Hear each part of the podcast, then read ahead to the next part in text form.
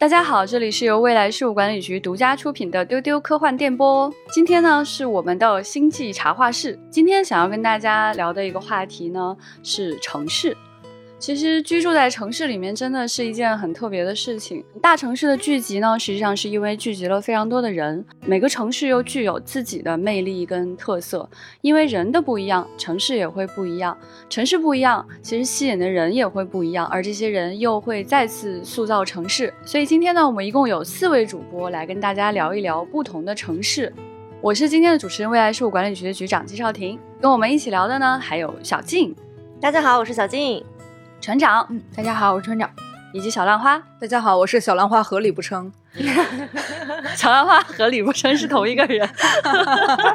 以后我都决定这么介绍自己。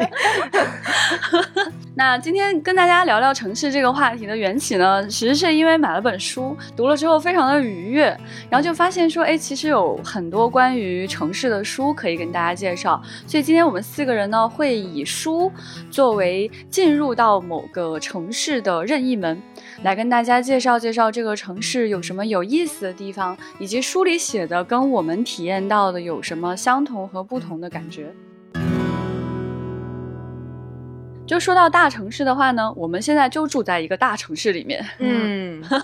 确实，我们身处在北京这样的大城市，体验其实是非常丰富的。而且我来这个城市其实已经有十几年的时间了，会对它的感觉有非常非常多的变化。嗯，我新买的这本书呢叫《纽约人》，就是 New Yorkers。嗯, 嗯，这本书的还有一个副标题叫《我们时代的城市与人》，它的作者是克莱格·泰勒。呃，这个人是个什么人呢？他是一个口述史的大师，他有采访过很多很多的居住在城市里的人，并且把他们讲述的内容结集成一篇文章，呃，以这种第一人称我这样的口吻记录下来。嗯，他这个书啊拿到手里真的有一种砖头的感觉，非常非常厚。他说他居住在纽约的几年的时间里面，可能采访了就是不止一百多个人。嗯，在这本书里呢就精选了几十个有意思的人，他给这些人做了一些简单的分类。其实这些分类呢并没有非常明确的这种规划，比如说他会讲说富人是不一样的，他会讲罪与罚，这里面可能是包含律师的，然后他也会去讲这种街道上的冲突，其中可能会包含有警警察、司机、组织成员等等，然后他也会去采访学生，会去采访退休人员、地铁的控制员，甚至有这种音乐人、有策展人，还有女神像的保安、收垃圾的人等等等等。看到这本书之后，我会觉得哇，这个人实在是太有趣了。然后在他的腰封上就还介绍说，实际上他代表作不是纽约人，而是伦敦人。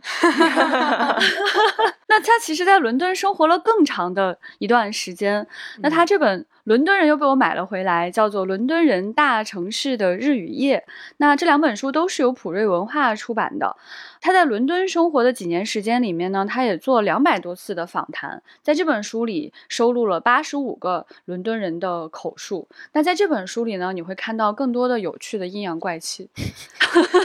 不愧是伦敦人，不愧是伦敦人呢。所以你看啊，就是城市是不一样的，所以人呢也是不一样的。嗯，哪怕是同一个作者，他在不同的城市里收集出来的人，跟他自己面对这个城市的口吻也都会变得不太一样。这就是人去书写城市，人跟城市发生关系的一种很美妙很美妙的感觉。嗯，所以今天呢就先让小静来跟我们分享一下关于北京的一本书。我这本书其实跟局长的那本的感觉有一点像，但是呃，区别就是它不是同一个人写的，它也是聚集了几十个人，然后对于这个城市的一个感受。嗯，但是它是请了四十多位作家，然后邀请他们写关于北京胡同，有一些是呃已经成文的，有一些是约稿，然后这里边都是一些大师了，有汪曾祺、冰心、季羡林、史铁生、王蒙。这些作者有的人是北京人，有的人不是北京人，然后有的人是从出生就居住在胡同里，有的人只是在胡同里边暂居，所以他们对于北京对于胡同的这个感觉是非常不一样的。然后这本书特别有意思的一个点就是它没有页码也没有目录。嗯，就是它会在那一页就是比如说到汪曾祺这一页了，他可能是第四十页，他会在那里画一个方框，上面写四十汪曾祺，然后旁边是那篇文章的名字，但是他不会给你一个总目录，告诉你每一个著名作者的那一篇散文到底在哪一页。哎，好有意思。然后他也没有，就每一页下面也没有页码，所以你读这本书就特别有一种逛胡同的感觉。嗯、哦，就是就是走着走着，原来是这个人的家呀。哦、对，原来是我到这儿了呀。然后、嗯、那我想去那个谁谁谁家，怎么还没有翻到他？怎么还没有找到他？然后这四十多个人有一些作者我可能也不是特别的熟悉，然后读的过程之中我就发现哦，原来这位作者也非常有意思，就会有一些惊喜。嗯，就是这种感觉就是胡同带给我的那种感觉。然后这个书翻开以后有一句话，它叫穷忍着，富耐着，睡不着眯着。这个大家可能都听说过，这个是、呃、汪曾祺先生写的一句话。嗯，这句话来自哪里呢？就是他的一篇散文叫《胡同文化》。这个《胡同文化》这个小文章呢，呃，就是先有一个影展，然后这个影展变成了一本影集，然后这个影集就找汪曾祺先生写序。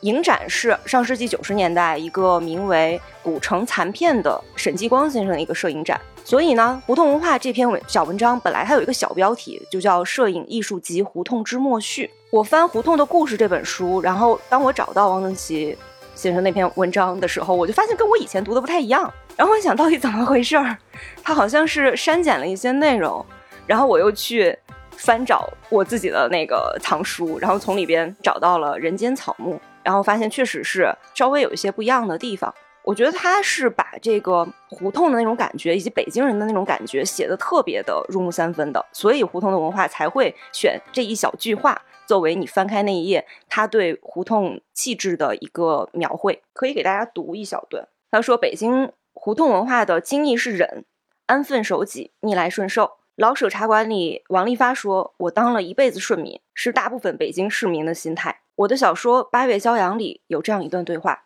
还有个章法没有，我可是当了一辈子安善良民，从来奉公守法，这会儿全乱了，我眼前就跟下黄土似的，简直的分不清东西南北了。然后另一个人就说，您多余操这份心，粮店还卖不卖棒子面？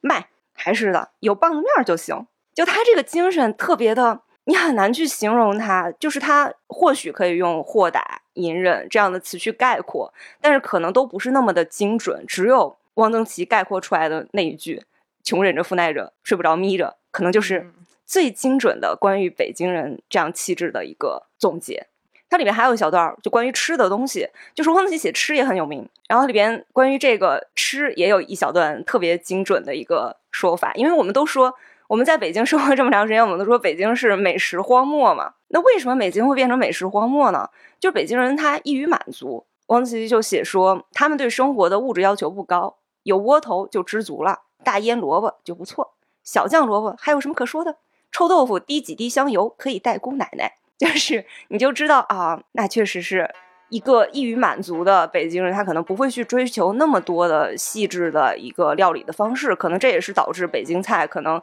比起全国其他美食稍微有所逊色的一个原因。那这本书里其他的人是怎么描述北京的胡同的呢？我觉得还有一点特别有意思的，就是很多作者就是他收集的这些人都并不是出生于北京的嘛。嗯、然后另一个就汪曾祺本身也不是北京人，他尽管被称为是京派作家，但他其实本来是一个江苏人。哦，然后这个里头还有一位不是作家，是翻译家，叫文洁若。嗯嗯，这个老奶奶已经九十六岁了。前几天的那个单向街书店文学奖的年度致敬，还给他颁了个奖。嗯，对，就是他已经九十六岁了，还在每天进行翻译。这个老奶奶祖籍贵阳，她这个里边也收录了一篇文洁若的散文。她就说，北京城的设计者真是匠心独运。八十年代我走访了世界上的好几座名城，没有一座像北京这样整齐匀称的。城墙和牌楼被拆除后，北京城没有了外壳，可是由于胡同大都依然健在，所以城市的格局没变，东四和西四，东单和西单，至今仍旧是平行的。然而每逢走过九十年代金鱼胡同，我心里就不那么平静了。如今它阔气了，我却根本认不出了。这个我觉得在北京生活，不要说是像他已经生活了这么多年的，就像咱们生活了就是几年十几年的都会有这种感觉，嗯，就是你才有一段时间没有去过那个胡同或者是没有去过那条街，你再去你就发现嗯，怎么好像一切都不一样了，就是好像以前的那些小店什么的都已经不见了。这可能也就是我们现在的这个发展阶段，就它也不是大城市的问题，就可能还是在一个快速迭代的一个发展之中，所以会有这样的一个情况。然后你就会有一种原来我奶奶那个时候就有这种感觉，就我现在对北京还有这种感觉，就这种灵魂的这种碰撞的感觉。然后它里边也收录了一些本来就在北京生活的人，他们对于胡同又会有不一样的一个感受。然后其中我觉得最好笑的就是王蒙老师写的这篇。好笑是在哪里？在于他说话的那个感觉，那种幽默感、嗯、就是他前面有一小段非常的好笑打动了我，但他后面又非常的感人又打动了我。嗯，他前面讲到一个有点低俗但是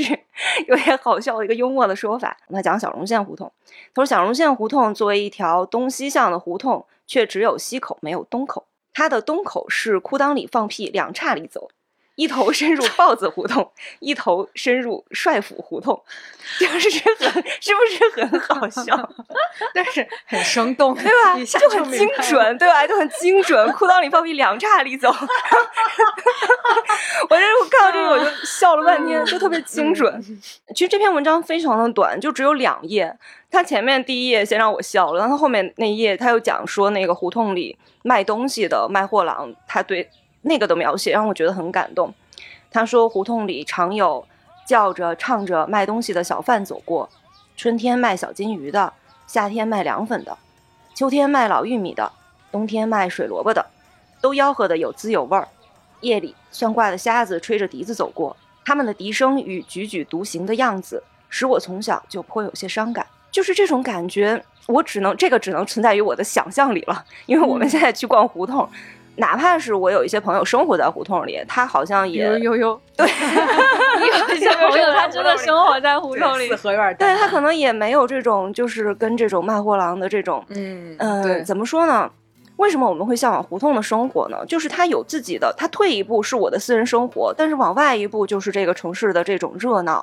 这种非常亲近的一步之遥的感觉，我觉得是别的城市生活里很难会有的。嗯，就你怎么着你那小区你还得有个门儿吧、嗯、就他这个不是，他这个货郎就从你的门口走过，这是一个好像很古早的，就是那种鸡犬之声相闻之类的，很古早的古代可能才会有的生活，但它就存在于我们现在的这样的一个北京的大城市里。读到这个的时候让我觉得有一种奇妙的这种时空错乱的这种感觉，但是我又会去想象说、嗯当一个吹着笛子的算命的瞎子从我门口走过的话，会是一个多么浪漫的感觉。然后另一段让我更加感动的关于胡同的描写是来自于史铁生。史铁生他也是生于北京长于北京的，但是他可能他的人生更加坎坷。我们读的史铁生的文章，你也能够感受到他能够非常精准的描摹出一些你心里边很细碎的一些感受，就是你可能感受到了但是你说不出来，然后史铁生能够帮你说出来。它里边关于胡同有一段是说，就是他十八岁去插队，然后工作一段时间回来，他已经失去了那个行走的能力嘛，回来了以后就找了一个工作，然后就说那时候我开始写作，开始恋爱，爱情消减着我的软弱，增添着我的梦想，母亲对未来的祈祷可能比我的梦想还多。他在我们住的院子里种下一棵合欢树，可是合欢树长大了，母亲却永远离开了我，与我相爱的那个姑娘也远去他乡，痛苦在那片胡同里，纪念也不会完结，幸运又走进那片胡同，另一个可爱的姑娘来了，这一回她是爱人也是妻子，我把珍贵的以往说给她听，她说因此她也爱着那片胡同。哇，就是她把一个人生的经验，一些很痛很感动很爱的东西全部都融入到这一段话里。嗯，就是看的时候，而且而且又非常平实，他没有任何的华丽的辞藻，但是却非常能够打动人。嗯，这种感觉其实逛胡同的时候也会有，就是你偶然一抬头，然后看到那个墙边的那缕夕阳的时候，就是它给你的一种感觉是不是世俗的？但是你看到这个路边都是一些什么大爷在那儿修自行车呀，然后什么送外卖的呀，然后旁边有什么垃圾箱啊什么的，这些东西就是非常非常世俗的。就像我刚才讲的，就是你退一步进一步之间，这个进退之间就会有很多很多的不同的感受。哦，我最后还想分享一个啊，我有一个有意思的事情，就是很多年前我看过这篇散文，就是萧红的丈夫叫端木蕻良，他写的有一篇小散文，也是收录在这个胡同的故事里，叫《东部鸦桥胡同你在哪里》。他就说他以前住在东部鸦桥胡同，等他离开北京再回来北京，他就找不着这个胡同在哪儿了，因为那个时候也没有手机的那些什么导航的 A P P 什么的、嗯、我当时看完了以后就是脑子里有一个印象，然后有一天我也没有特地的去找这个胡同嘛，有一天我在那逛街啊溜达溜达的时候，我突然就一抬头发现，哎，这不就是东部鸦桥胡同，然后我就拍了一张照片这个也可以今天放在我们的那个 show notes 里边，大家可以看一下。但是我拍的那个照片没有太多的线索，如果大家感兴趣的话，你也可以不借助这种科技的力量然后在东城区逛一逛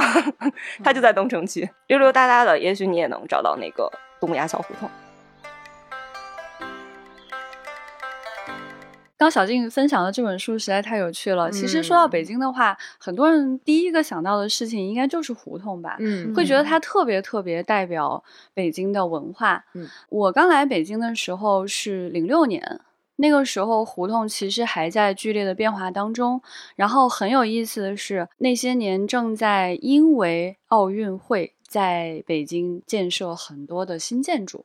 而那个时候北京开始拥有一些国际建筑大师设计的建造出来的那种在全世界都最光鲜最奇怪最现代感的建筑物突然就出现在北京的城市里面。非常有趣的是，就是那时候我接触到了两本书，这两本书是同一个作者写的，叫《城记》和《采访本上的城市》，它的作者都是王军。王军是谁呢？其实是一位新华社记者，然后他也出生在胡同里，写了很多关于胡同的这个记录、历史资料、一些采访和他的一些观点。他也见证了胡同的这个拆迁和变化的过程。说来说去，其实我对他其中一个画面印象很深刻。我记得这个采访本上的城市呢，大概有一段是说，在胡同里面你抬头一望，竟然就能看到的是国家大剧院，是那个巨蛋。嗯嗯，对，这个画面当时在我脑海中的这个冲击感特别的强。到后来有一次我路过一个小胡同的时候，我其实都不知道那个胡同叫什么名字，而且真的是纯粹的路过，我一抬头就在这个歪歪扭扭的胡同当中那个夹缝当中看见了巨蛋。而且当时夕阳西下，阳光是金灿灿的洒在那个表面非常金属感光洁的这个巨蛋上面，那种科幻的感觉真的是无法形容。你会觉得它很像一个基地，你会觉得它很像一个飞船，但它就坐落在老北京最城市中央的感受、嗯、然后周围的胡同是非常有历史的，还有人在叫卖，还有人说着非常地道的北京话在闲谈，这种感觉交织在一起，就非常的令人困惑，也让人觉得那个就是彼时彼刻的最真实的北京。所以刚刚小静还说到有一个我觉得很让我心有戚戚的，就是他讲到这个文杰若老师讲到这个北京的变化嘛，其实北京真的是这些年变化很大的。嗯，小静是哪年来北京的呀？我是上大学零三年来的。哦，那你其实来的更早了，北京了，老北京人了。对，我我零六年来北京之后，我觉得这十几年北京的变化真的特别特别的大，在我眼中就是过去北京真的聚集了特别多的人。这些人平时可能都会出现在很多就是书店里面，嗯，在周末的时候你会发现书店里面有一个接一个的讲座，就有些年轻人甚至不用走，他可以在那边听很久。嗯，有的时候就是去书店都不是为了那个讲座，是想去买一两本书或者去见一两个朋友，然后就顺便听一些人在那儿讲了一些关于他对世界对于某件事情的某种看法，可能到走了我都不知道他是谁。嗯，其实我后来才发现，在那个时候书店里面我经常会遇到现在看来可能都不可思议的一些演讲者，当时他就离我那么近，然后他就能跟大家面对面的去做分享。还有以前也会很苦恼的是，比如我们楼下那个库布里克书店，嗯，其实那个书店在北京真的非常的知名。以前来这个书店特别困扰的一点是，总是会遇到熟人，然后你就不得不打招呼，不得不跟他闲谈起来。其实你可能只是想在书店里坐一会儿，或者是想去买一本书，说不上来到底是会觉得悲伤，还是会觉得庆幸。那个时候会觉得遇到很多有趣的这种艺术家、评论家，还有无所事事的文艺青年吧，总是会觉得他们又有趣又觉得很讨厌。但现在的话呢，你去书店里是见不到这些人的，嗯，就心里的那种感受其实还真的是挺复杂的。之前跟一个朋友聊天的时候啊，就很多年以前，他就来讲说觉得北京特别有趣。我说北京为什么有趣？他说北京是一个什么都有的地方，就是什么样的人喜欢什么样的东西，读什么样的书，写什么样的书，他有多古怪都可以，他都可以在北京生活得很好，然后这些人都可以在北京相遇，他们可以吵架，他们可以针锋相对，他们也可以待会儿就去一桌吃饭了。然后他就说这种感受会让他想起纽约。我就说那纽约到底有什么有趣的地方呢？你说纽约就是这样一个什么人都有的地方，甚至你可能会在咖啡馆遇见 Woody Allen， 然后跟他喝上一杯。我说真的吗？他说对，真的遇到过。我就、oh. 非常的震惊。嗯、对，但想想看也觉得很正常吧。其实在楼下你也可以看到有些导演在那儿聊天。对，其实我们也经常在楼下遇到，哦，哎哎，是这个人啊。对，就是所以想想看，就是一个城市里面只要聚集够了足够多有趣的人，那么你在有趣的地方遇到他的概率就会上升。对，这就会是一个特别好玩的地方。嗯，你知道我在楼下遇到过周迅。真的啊！对啊，有一天晚上特别晚了，我看完电影出来，然后旁边有人坐在水池边聊天，我听声音，我说哎，这声音好耳熟啊！一看哦，周迅。但是也没有说，因为在这样的场合你也很难上去要合影啊，或者打招呼什么的，我就默默的走掉了啊。这种感觉挺美妙的。嗯、对、啊，还有视之愈合来那次，在库布里克呀、啊，哦，就是人山人海的，我们就其实司空见惯了嘛，哎，又是哪个文化名人来了吧？一看是视之愈合，让我看看是哪个是哪个文化名人。哦，视之愈合哇！前段时间大江健三郎去世的时候，我还跟小浪花说我在北京听过大江健三郎的演讲，就是在同一个屋子里、同一个场里、场域里听到过他的演讲。哇，好期待北京疫情过后可以重新回到那种特别有趣的状态里面。对。新海诚最近为了宣传铃芽之旅，就特地安排了北京一站，当时就去了北大做宣传。嗯，然后当时那个盛况也特别有意思，因为大家在图书馆外面大排长龙，然后就看见有不知情的人就说：“哎呀，不愧是北大的学生，大早起来就排队求学若渴。”然后有人告诉他是为了抢新海诚的见面会。嗯，好可爱。见到一个有意思的人跟读到一本有意思的书，其实都是在学习嘛，还是可以理解的。嗯、我觉得以后的北京就会这样有意思吧，就是在大学的图书馆啊，在某个咖啡馆啊，或者在某个电影院的门口，你都有可能遇到很多很有趣很有趣的人。说到说这个北京跟纽约有一些相似之处，并且又有人天花乱坠的跟我宣扬过纽约的好处，但是这么多年其实我都完全没有去过纽约啊。对，我我对纽约就有一些不切实际的向往。这个不切实际的向往就是我走在纽约的街头，真的可以遇到很多导演，嗯，很多有趣的作家，嗯，很多很好玩的人，然后我随随便便在咖啡馆 pick up 就能够跟一个有趣的人闲谈一个下午之类的。嗯、后来也有很多以前的同事嘛，然后去纽约驻站的时候给我拍了一些纽约的照片，就发现它确实是让人觉得会很大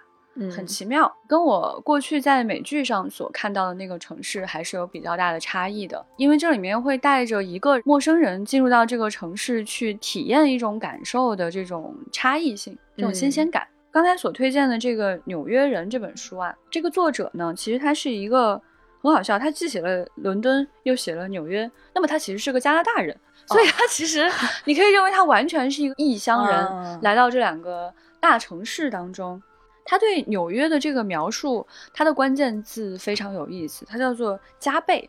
就他认为纽约给他的感觉就是什么样的东西都加倍了。嗯，他一开始的描述就说有一个人突然摔了一跤，就盯着他说痛苦加倍了，然后他抬起头还会对远处的人说痛苦加倍了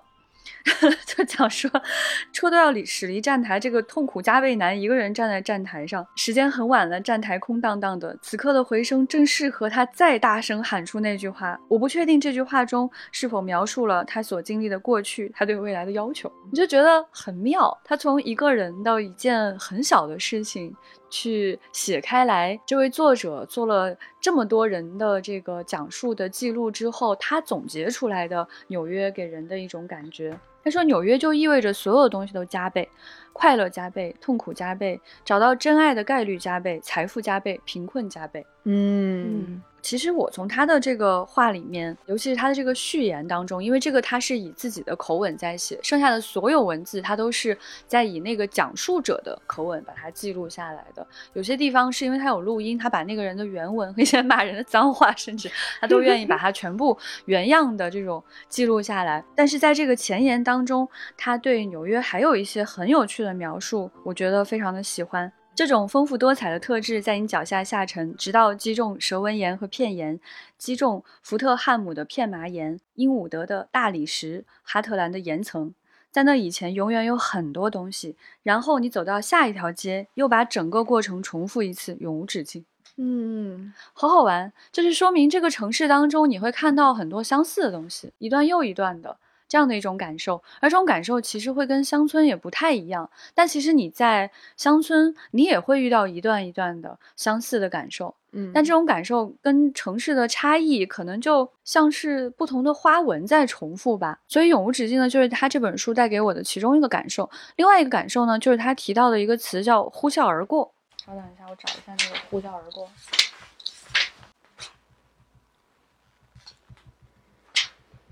你给我把你都录进去，哎，这超级大度诗让人迷惘。我不知道我想找的那个东西，那个胡笑不见了。真的太迷失在纽约了，而且我把伦敦的两句话都找着了，还没有找到纽约。那没事，你看你现在找着的也用得上，就是一些不期而遇的收获。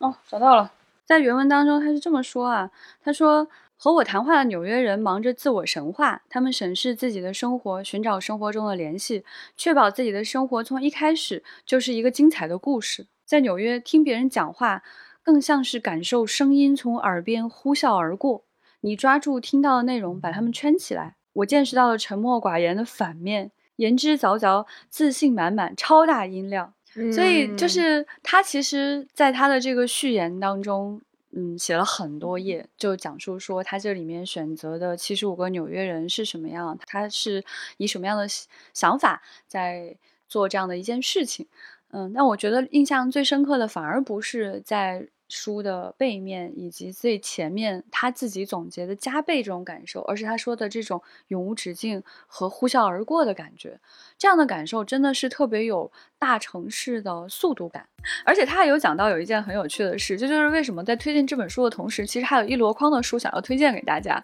他说每个月每周每天每个几分钟都有关于纽约的精妙写作诞生。嗯，在卖剩的本地报纸和杂志堆里，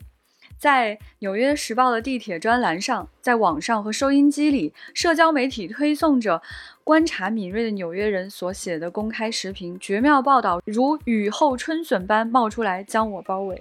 嗯，这些作品都至关重要，令人望而生畏，大多数是有意思的。但我想找到某种更直白的东西，通过与纽约人的攀谈，创造出一幅纽约的口头画像。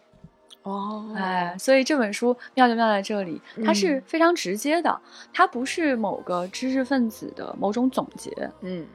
当然我们还是要去推荐很多知识分子的很多总结所以他们是所有人对这个城市的描述，以及这些人所有人的发言，是所有人对这个城市的分析和所有人对这个城市的描述牢骚，这些所有的话语组织起来才是这个城市非常有趣的一个样貌。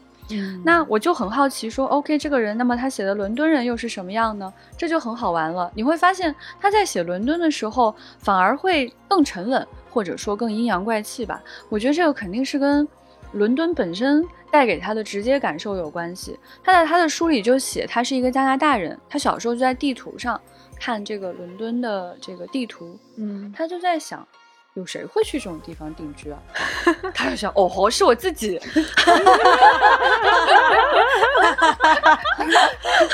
原本虽然我是这么写的，但是用四川话总结一下，就是这种感觉，竟是我自己。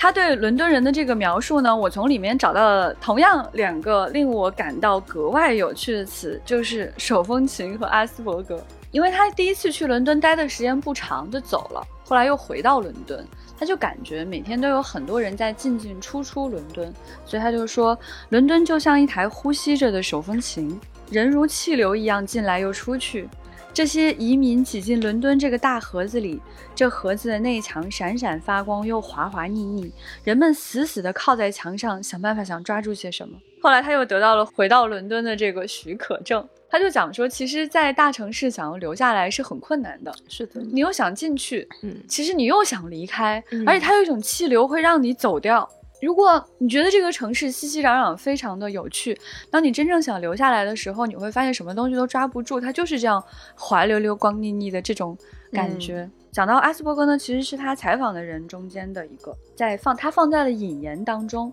这个人呢是一个前伦敦人，他讲可能是想离开了伦敦的人，嗯，在这个采访当中，这个人当然是以第一人称说的，他说，我意识到在这座城市里我找不到幸福，我的大学朋友们和我在差不多一样的时间来到伦敦，而最后留下来的只有两个人，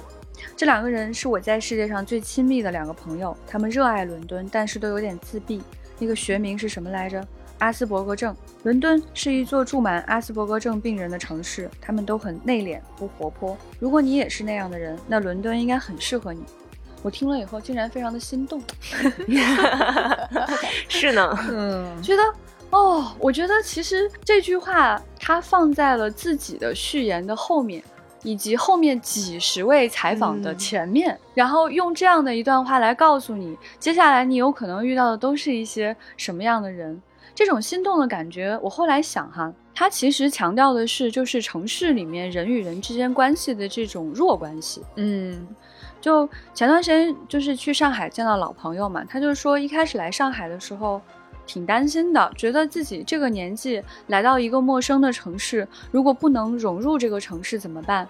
我说后来呢？他说后来我发现我不用融入这个城市，嗯，我就觉得真是妙啊，嗯，朋友，嗯，你总结得真是好，嗯，就是在大城市，在上海这样的人熙熙攘攘聚集的地方，嗯，你不需要融入它，你就可以生活得很幸福，嗯，这就是大城市带给我们的一种弱关系。这种弱关系确实跟你过去所生活的环境会有很大的差异。比如前几天我还跟大家聊天的时候提到说，我有小时候的这种发小，嗯，就像重启人生一样，真的是你幼儿园的好朋友，我很爱他们，很喜欢他们，那种就是一种强关系。他那种关系甚至有的时候你会觉得他不像是朋友，甚至像是亲戚。嗯，对。但你到大城市之后，你会接触到很多很多的弱关系。而我觉得这两本书就是《伦敦人》和《纽约人》很迷人的一点就是它会非常非常像那种城市街拍，就我们叫那种 snapshot， 就是你只是在一个很小的瞬间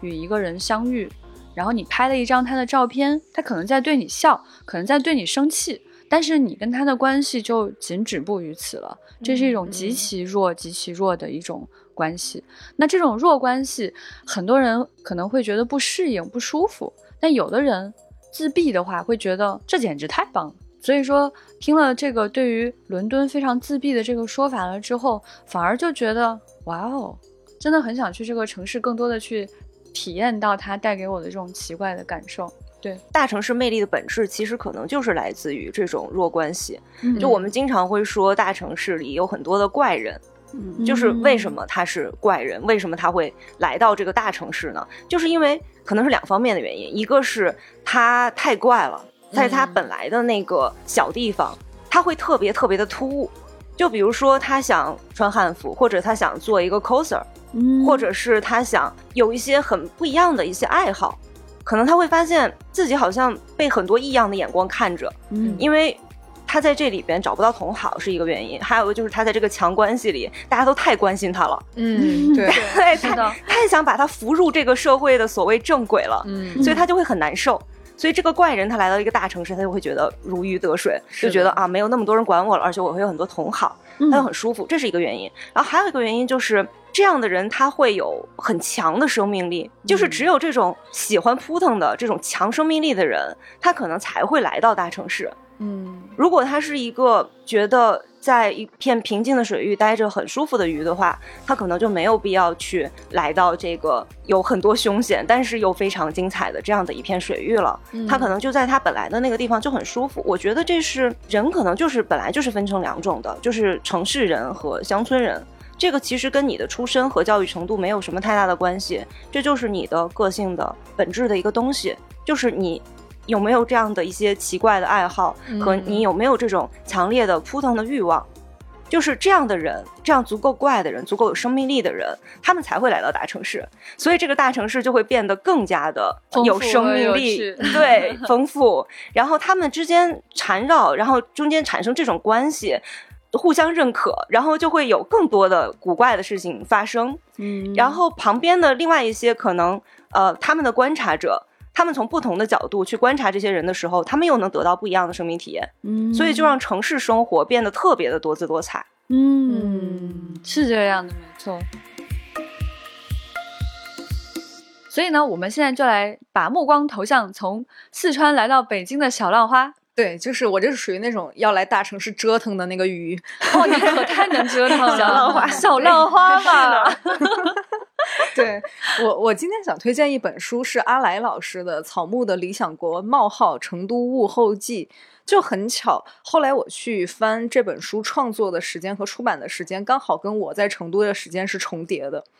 但是这本书完全补齐了我对成都比较薄或者是不太注意的一段记忆，就是有一句诗很有名，叫晓看红湿处，花重锦官城。就成都有一个别称叫锦官城，就是在看这本书的过程中，你会觉得每个月每个季节的花朵次第的在书本上开放。就是这本书它是写什么的呢？就是顾名思义啊，就是写成都的物候。它是阿来老师将他自己所居住的这个城市，就是成都每一个季节开放的花朵和凋零的过程记录下来，包括从冬天的腊梅开始写，然后写海棠、玉兰、紫荆、迎春、泡桐、丁香，一直到成都的市花芙蓉，从观察花开放的过程到描述花的外形，然后讲说啊，从植物学上来说这个花属于什么科什么属，然后再讲这个花的历史，它是外来的花还是本地花，然后再讲历史和古诗集里面是如何描述跟花和花开有关的痕迹的，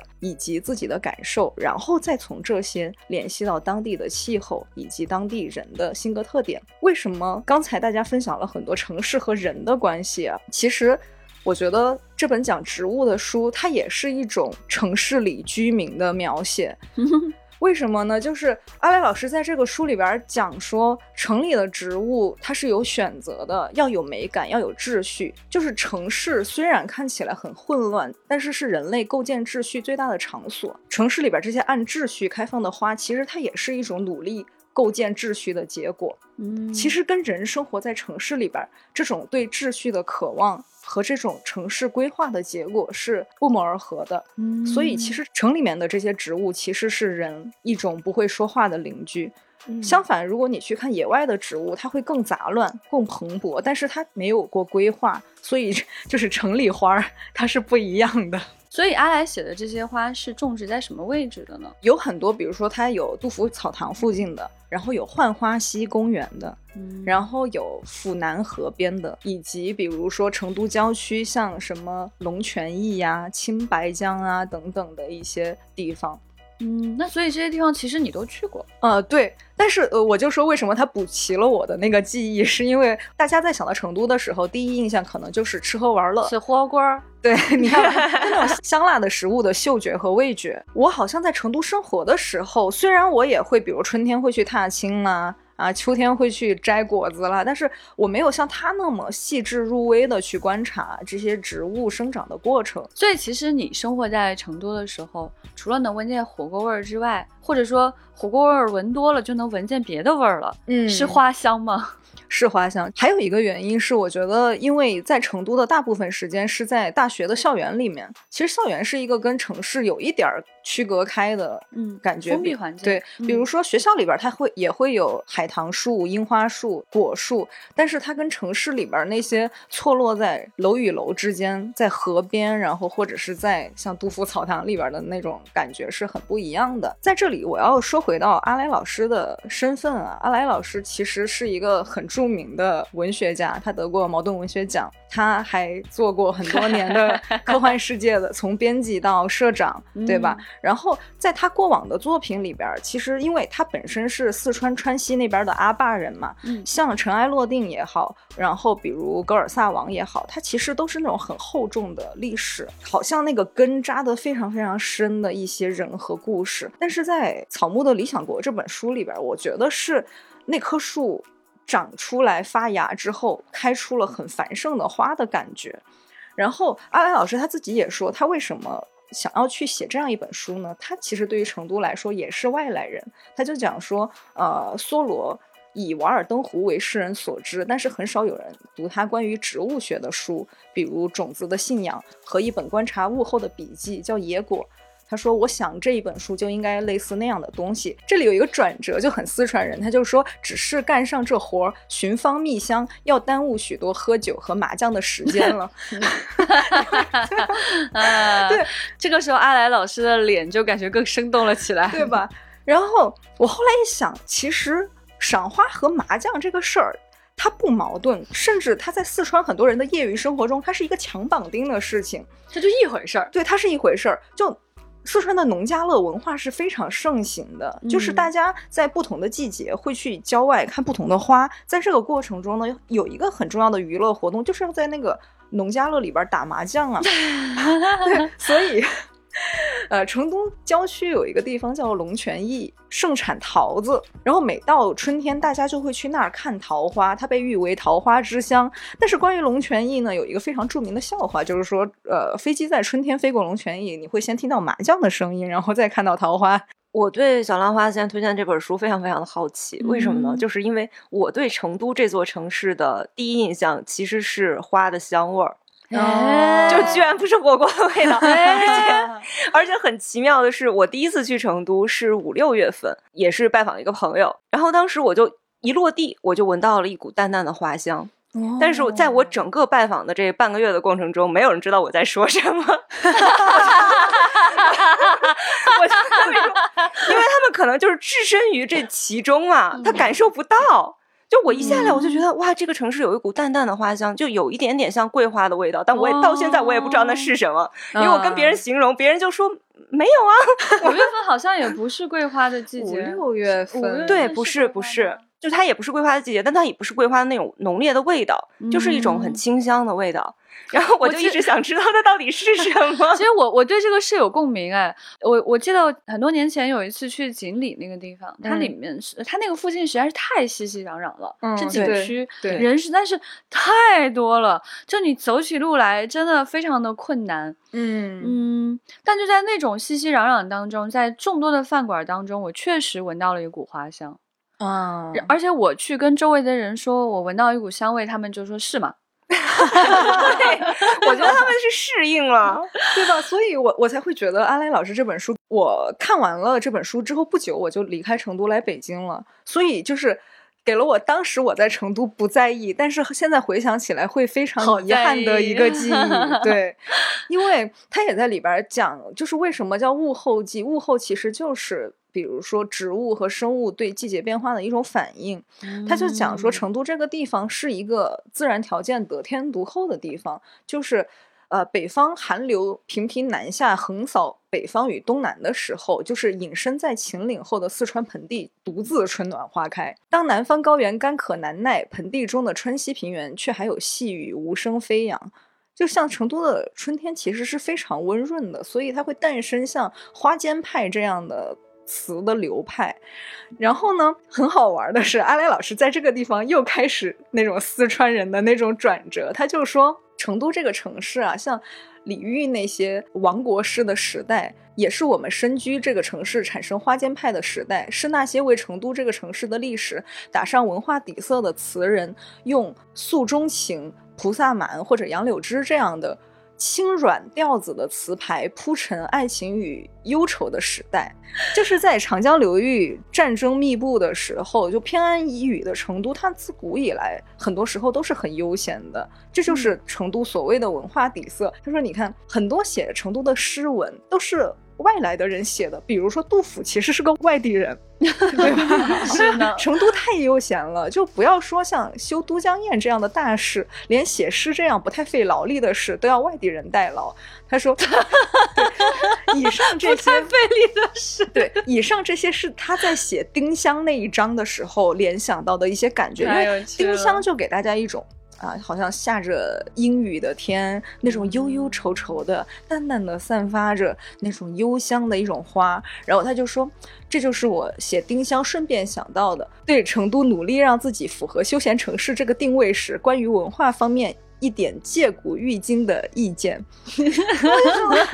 来老师这个人太有太妙了，对。就是他刚刚提到说这个杜甫的时候，我满脑子都是，因为呃去年的时候有问过呃斯万维克，嗯，他最喜欢什么？他说他最喜欢杜甫草堂，就觉得实在太有趣了。你看阿来。嗯，他其实也不是成都人，对，他来写这本书，他说当时有个外地人杜甫来这边做一些本来不费力就能完成的事，他来成就了这个城市的底色。后来有外国人来到这个城市，是的啊，大家一起搞科幻的时候，他又会觉得说杜甫这个人写的诗真的是太好了。嗯，你发现这个层层叠叠的文化意蕴真的实在是太有趣了。嗯，而这件事又跟丁香有什么关系呢？你想想就觉得好好玩呀。对，但是他在这个书里面也讲说，就是古代的文人从古至今啊，当我们去咏物的时候，当我们去描写一个物品也好，或者描述一种比如说植物的时候，都是写物却不及物的。嗯，但是阿来老师在这一本书里边，其实啊，刚才那些很转折很四川人的其实是少的一部分，他还是很细致的去描述了他就对这个花本身的一些观察，从形状，它有几瓣，它的花朵的外貌是怎么样的，它生长在一个什么样的地方，在什么样的天气下，他去观看到这个花的。嗯，所以呢呃，感觉阿来老师在这种不及物的大环境里面努力的在及物的这种过程也觉得非常的可爱。嗯，而且在这个过程中其实他也讲述了成都这个城市的变化，就是比如我们现在回去成都，我会很怎么说呢，有些地方让我很陌生，就像呃郫都区或者是天府新区、高新区，都是我离开成都之后才有的。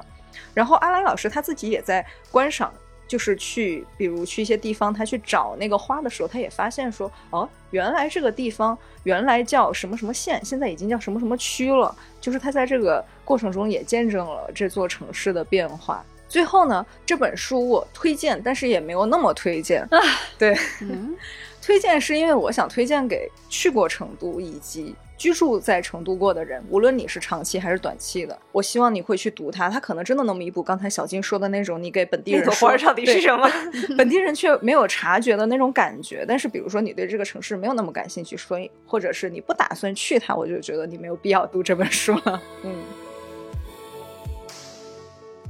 阿来老师是个非常有趣的人，我很多年以前有在一个文学活动上遇到过他，嗯，然后多年以后呢，我在那个熊猫活动上遇到了他，我跟他说我已经不在新华社做记者了，他说那你现在在做什么呢？我说我搞科幻呀，他突然表情非常的沉重和复杂的看着我，一时之间我们俩相对无言。嗯，实在是太意味深长了吧。所以你看每个城市啊，它都需要一些文化文学和一些代表性的人物。就是我想叫船长一起来分享的时候呢，我就已经知道船长想说的是谁了。嗯，来，船长告诉大家你要分享的这个人。过于意料之内哈，就是分享一个外国城市，就是京都啊。嗯、这个谁写京都最有名呢？就是我们都喜欢的森见登美彦老师。嗯，嗯其实京都我自己是没去过的，我只去过东京。但是呢，他写的京都就是，哎，像刚才说的一样，让我抱有了不切实际的幻想。嗯。啊，我知道小静是去过京都的，我去过。对，嗯、其实就等一下，你可以打破我这个幻想。我也有去过。对，对，怎么说呢？都说他是这个京都旅游推广大使哈，但是他并没有专门来写书介绍这个城市，嗯、而是把京都融进了他的小说里面。嗯，他也还有一本随笔集叫做《太阳与少女》，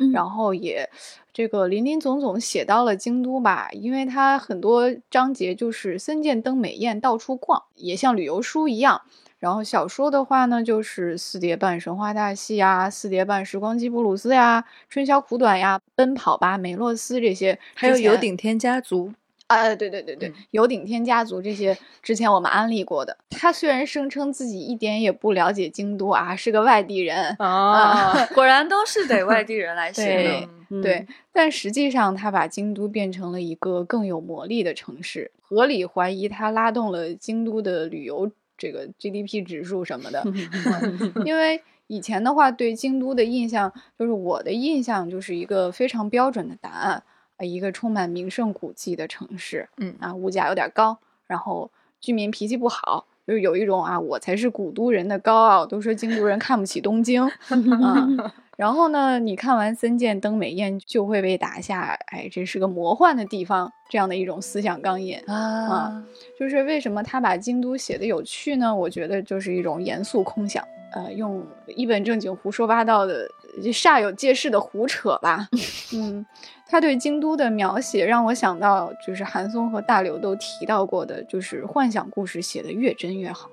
呃，你要用新闻纪实的口吻去写一个幻想的故事，或者是什么什么最好的科幻片是历史片和纪录片那样的。那么在此之上呢，它的特点是它又可以用极快的语速，极大的信息流就轰炸你，就是把你拍晕，然后让你信以为真啊，你就会相信说去京都这个地方，你去逛旧书市就会遇见什么旧书市之神，嗯、什么奇怪的神啊，他给你解释一通。嗯啊，你去酒吧一条街，你就会尝到传说中的美酒伪电气白兰，这又是个什么胡扯的酒啊，他也给你编造一通。然后你去京都，你抬头可以看到天上飞着天狗，嗯，街道上走着狸猫变成的人类啊，那就是什么到处都是神奇的拉面摊，这个摊主可能是神明或者恶魔啊。他还说什么京都在半夜走进肯德基的多半是狸猫变的，我信我信我信，嗯、就是煞有介事的。包括他坚持用真实的地名，也是一种严肃空想的手段吧。你像在他小说里面常见的这什么咖啡馆进进堂、嗯、啊，鸠之森哲学之岛啊，瑞山电车南禅寺六角堂这些。看起来奇怪的地名都是真的，所以呢，虽然他自称写的是伪京都啊，用妄想创造的一个京都，但是读者们都愿意信以为真，嗯啊，以至于就是很多人去圣地巡礼，他们都会相信自己会在街角的咖啡店看到狸猫什么的。嗯、但是呢，其实后来我发现他这个描写里面有一点不是妄想。就是京都大学真的是一个怪人聚集地、啊、对对对对对对对，京都大学也是他笔下京都一个重要的，不能说景点吧，重要地标吧。嗯，首先呢，他写这里头有奇怪的社团啊，什么豆皮研究社、诡辩社，嗯，啊，就这里头的人呢，为了面包好吃还是米饭好吃，可以展开三天三夜的大辩论。这种事情居然是真的，因为去年就有这么一个真人真事儿，就是它火到了中文互联网上，就是京都大学的学生搞辩论赛是怎样的呢？辩到最后啊，辩不出结果，那么就决斗来解决吧。什么决斗？正派和反派就在任天堂明星大乱斗里开始决战。这样决斗啊，日本游戏来一决胜负，然后大家都说这个比辩论好看多了，因为这种活动没有人去吧，其实大排长龙，在游戏里展开世纪大决战的辩论赛，这可能就是玫瑰色的大学生活吧。然后森健还写京都大学里充满了奇怪的同学啊，像小金这样的损友啊，像通口这样什么八年不毕业的学长，嗯，然后还还有那种因为喜欢吃豆皮儿就成立一个豆皮儿研究社的学姐，然后还有像他自己这样的就是加入了步枪社但是投身文学创作的奇怪的人。其实现实中的话，有一天我们突然发现真是一方水土养一方人，很多名人其实都是京大毕业的，比如说小松左京，比如说三体的译者大森望老师，嗯啊，比如说那个鬼才剧作家上田诚，就是写了夏日时光机的那个人，都是一些脑洞奇大就是精力旺盛的这些怪才。就是为什么人家说京都大学是日本类型文学的重镇，他毕业过什么小松左京、桂枝佑介、森见登美彦，然后包括去年在国内也有引进出版的《半明恋》，就是写平滑世界的敌人的那一位作家，然后还有就是中间这个社团倒闭后来被重组，重组的这个人就是大森望。大森望老师好有趣、嗯、然后呢这些人就会办奇怪的活动，毫不意外，非常令人信服、哎、他们如果没有办奇怪的活动那才是奇怪的事呢。 对, 对但是现实中呢，其实就是京都大学的毕业典礼很有名了，就是那个世界上最难参加的漫展。什么是因为你不是这个学校的学生你就参加不了这个典礼？怎么个漫展法、啊、因为所有人都会 cos 去就可能是前两年火起来的吧，就是那个什么日本某大学毕业典礼奇怪 coser， 那个就是京大某大学还 不, 不好意思说是吧。对，所以是世界上最难参加的漫展、嗯、然后看完这些事儿，你就会、哦、原来森健老师写的都是真的，是真的、呃、他, 他只是如实描述了下来，就是这么怪。嗯、啊、因为都说京大多怪才，然后森健就觉得大概是因为京都大学的学生呢在这里做无用之事就会受到尊重。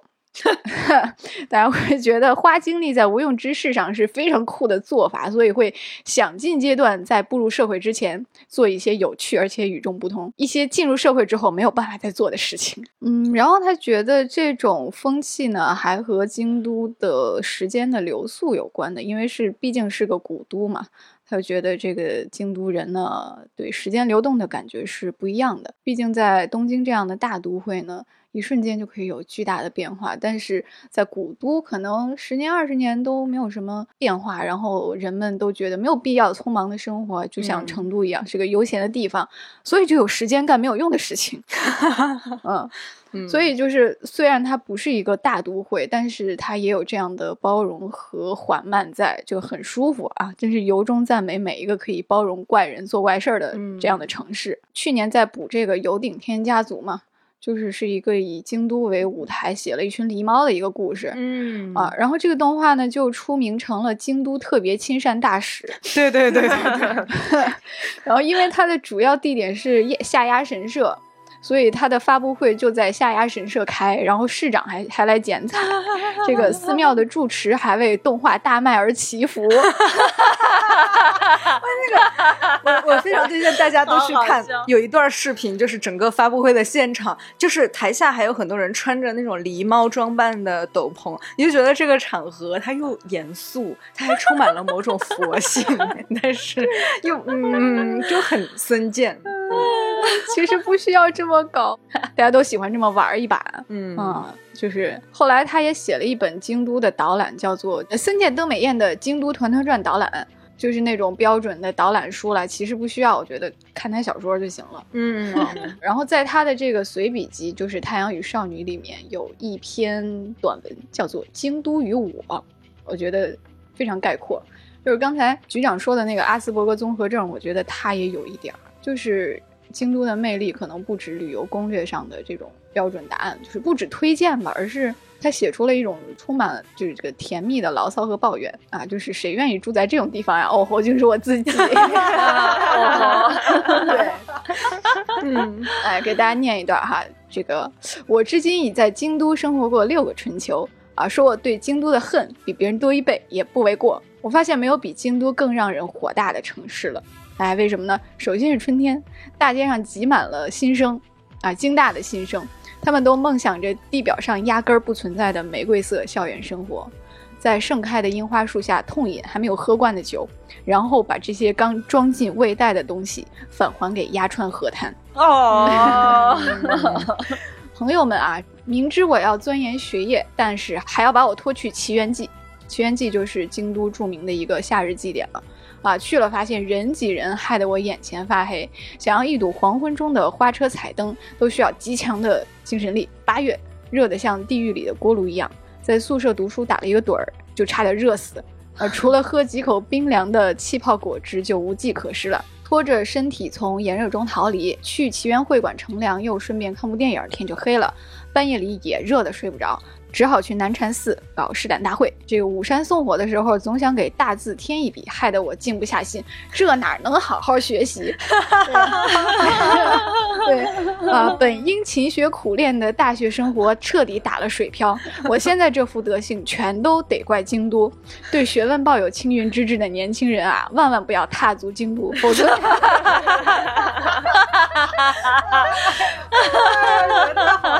且我印象特别深，就是孙健他老想就是去给五山送火的那个大字儿添一笔，比如添成全，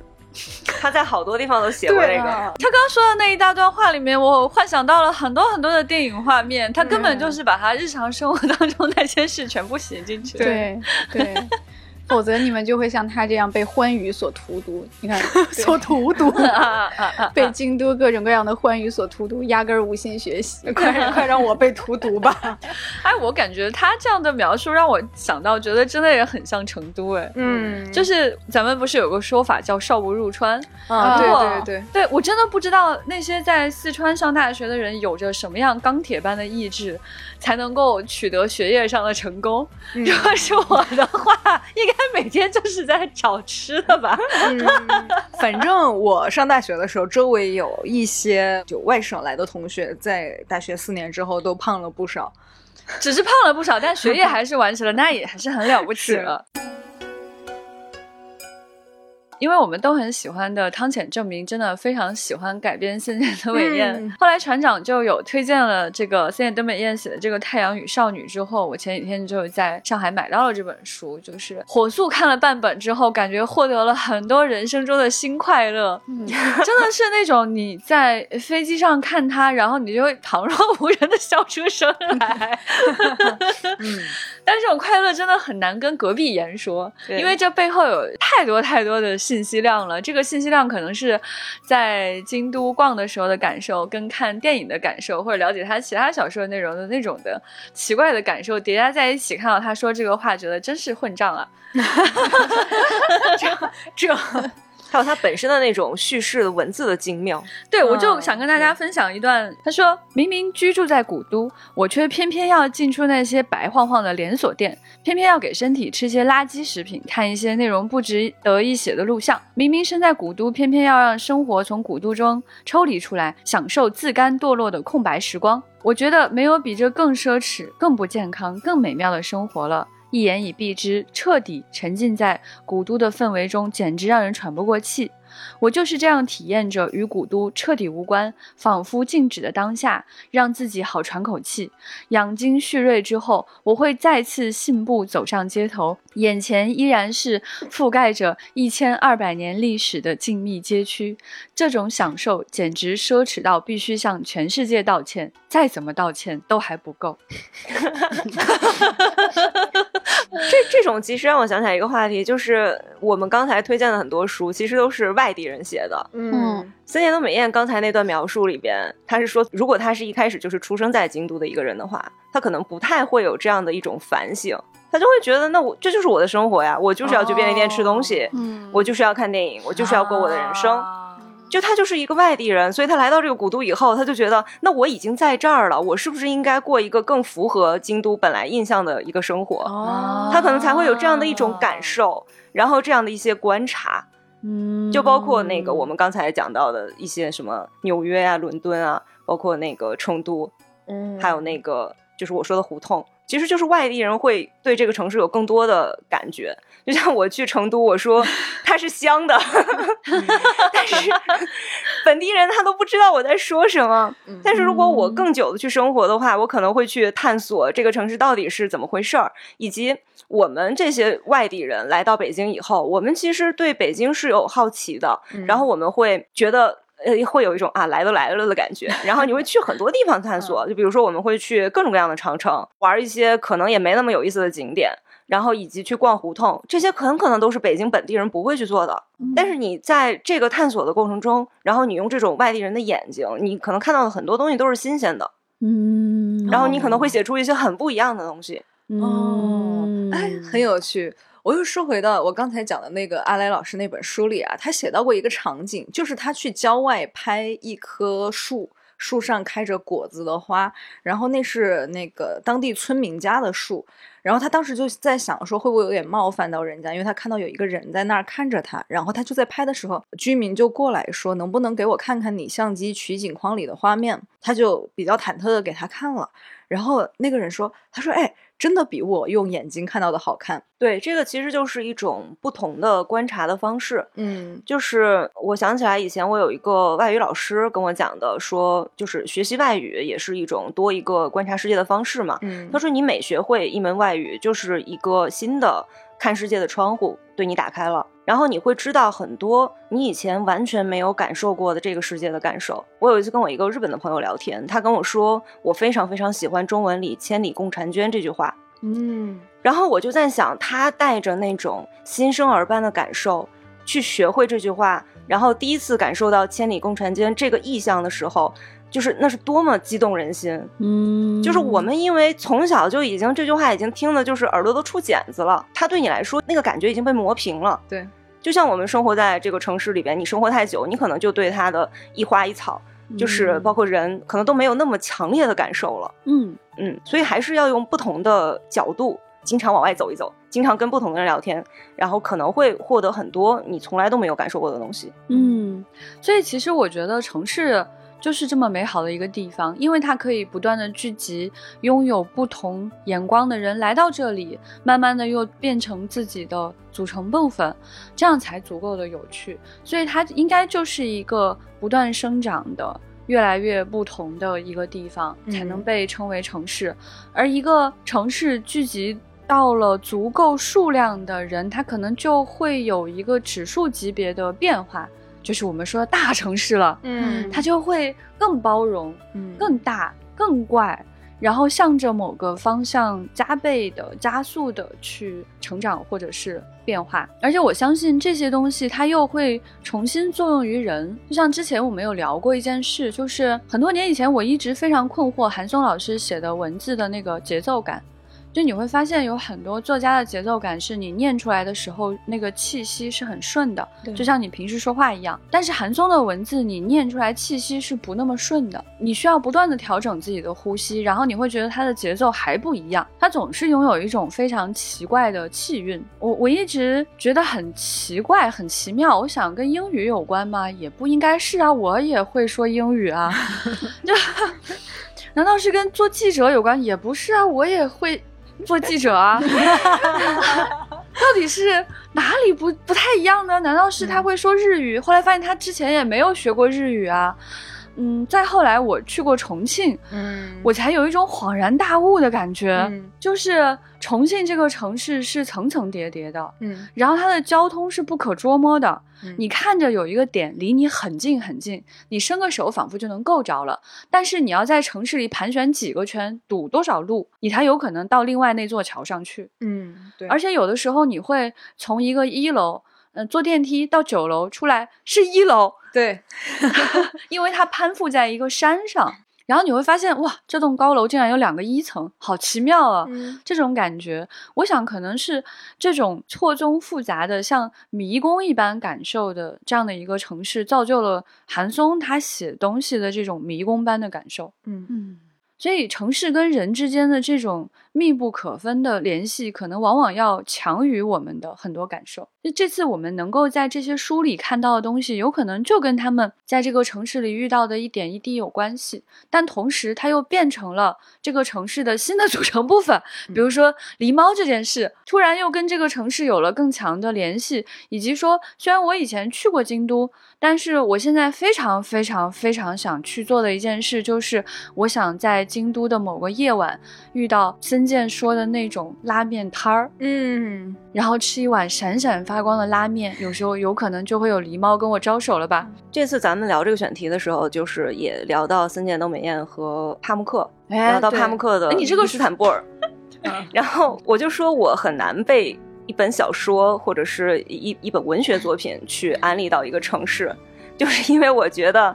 尤其是像森健斗美彦和帕慕克这样的人，他们实在是太会写了，嗯，他们实际上是用他们的文学的触角去重构了那个他感受到的东西。他写的那个京都，就是只存在于他的脑子里的，就是只有森健斗美彦能够感受到、能够触摸到的京都。然后帕慕克他写过一个纯真博物馆，那个就更离谱了，他实际上就是在重构一个城市。因为他在写小说之后，就是也建了一个纯真博物馆。他那个纯真博物馆就是讲是一个男孩喜欢一个女孩，然后就不断的去收集他扔掉的任何的东西，然后最后就建成了一个博物馆，把这个女孩一辈子就他能够收集到的所有的东西全部都展示了出来。这个小说一共是八十三个章节，然后博物馆也有八十三个盒子。就是你走进去以后，你就是会能够去实际的触摸这个小说。你在读小说的时候，你就说啊，这个伊斯坦布尔有一个纯真博物馆，但是你会发现他在那里真的建了一个纯真博物馆，就是事实，这个城市的事实都被改变了。嗯嗯。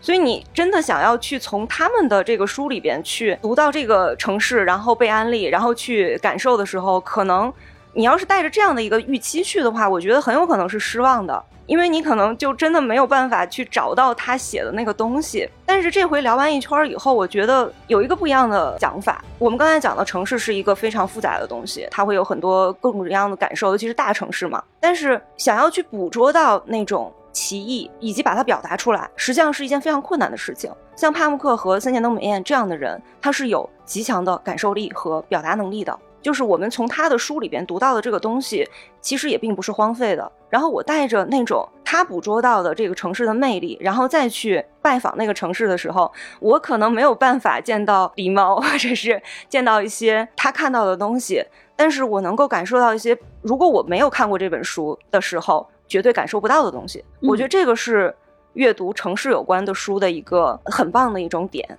嗯，其实我真的很喜欢先在一本书里去了解一下这个城市。如果我先于任何了解，先买了一张票去这个城市，其实我也会感觉很快乐。嗯，对，我会先去看到我的一手感受。我也很羡慕那些对一个城市读了太多太多的书，积攒了太多太多的愿望和想法，但还没有去过的那样一些人，他们就会告诉我说他好喜欢那个地方。嗯，他喜欢那个地方的原因是某本书某句话是这么写的、嗯、某个电影里某个人物曾经是这样说过的，那些感受其实都会积攒到我们心里。嗯，带着这种感觉去这个城市，我觉得真的也是非常令人向往的。其实我在读帕慕克之前，我根本就没有向往过去土耳其玩真的是从来没有过。但读了伊斯坦布尔之后，我突然对他所描述的那种所谓的细密的工笔画那样的城市产生了一种强烈的好奇，真的到底是什么样呢？那跟照片里看到的又不一样，为什么他会这样去写呢？然后他会告诉我这是一个东西方撞击的一个城市、嗯呃、那在这种撞击当中，呃，在他写完这本书之后又发生了哪些事情呢？里面我们到底能看见什么呢？就实在是太令人好奇了，所以说才会想要去跟大家推荐这些书，希望大家在这些书里找到一些对于城市的想象。那这种想象可能跟你在看纪录片在看影视的时候会有很大的差异，因为文字就是会在你脑中生成一个画面，甚至生成一个记忆，甚至生成一个气味，然后你会很想去那个城市当中去捕捉这个气味。嗯，就像我们说可能闻到了一种花香，但仔细闻它又消失了，问周围的人他们又说没有呀，这种感觉其实也非常非常棒。也欢迎大家去写每一个城市的书，比如说船长也给我推荐一本叫长乐路的书，那就是一个外国人写的上海的长乐路、嗯、整个这条街上每个人的生活，他们的不同，其实每个人都有书写城市的资格，就像纽约已经被写了这么多次、嗯、上海已经被写了这么多次，而北京的胡同已经有那么多大家都写过了，又有什么关系呢？你也是生活在这个城市里的人，你也有资格去讲讲对这个城市的看法，有资格去体验这个城市带给你的那种好的不好的感受，你把你的抱怨和喜欢都记录下来，它也会成为这个城市的新的组成部分。嗯，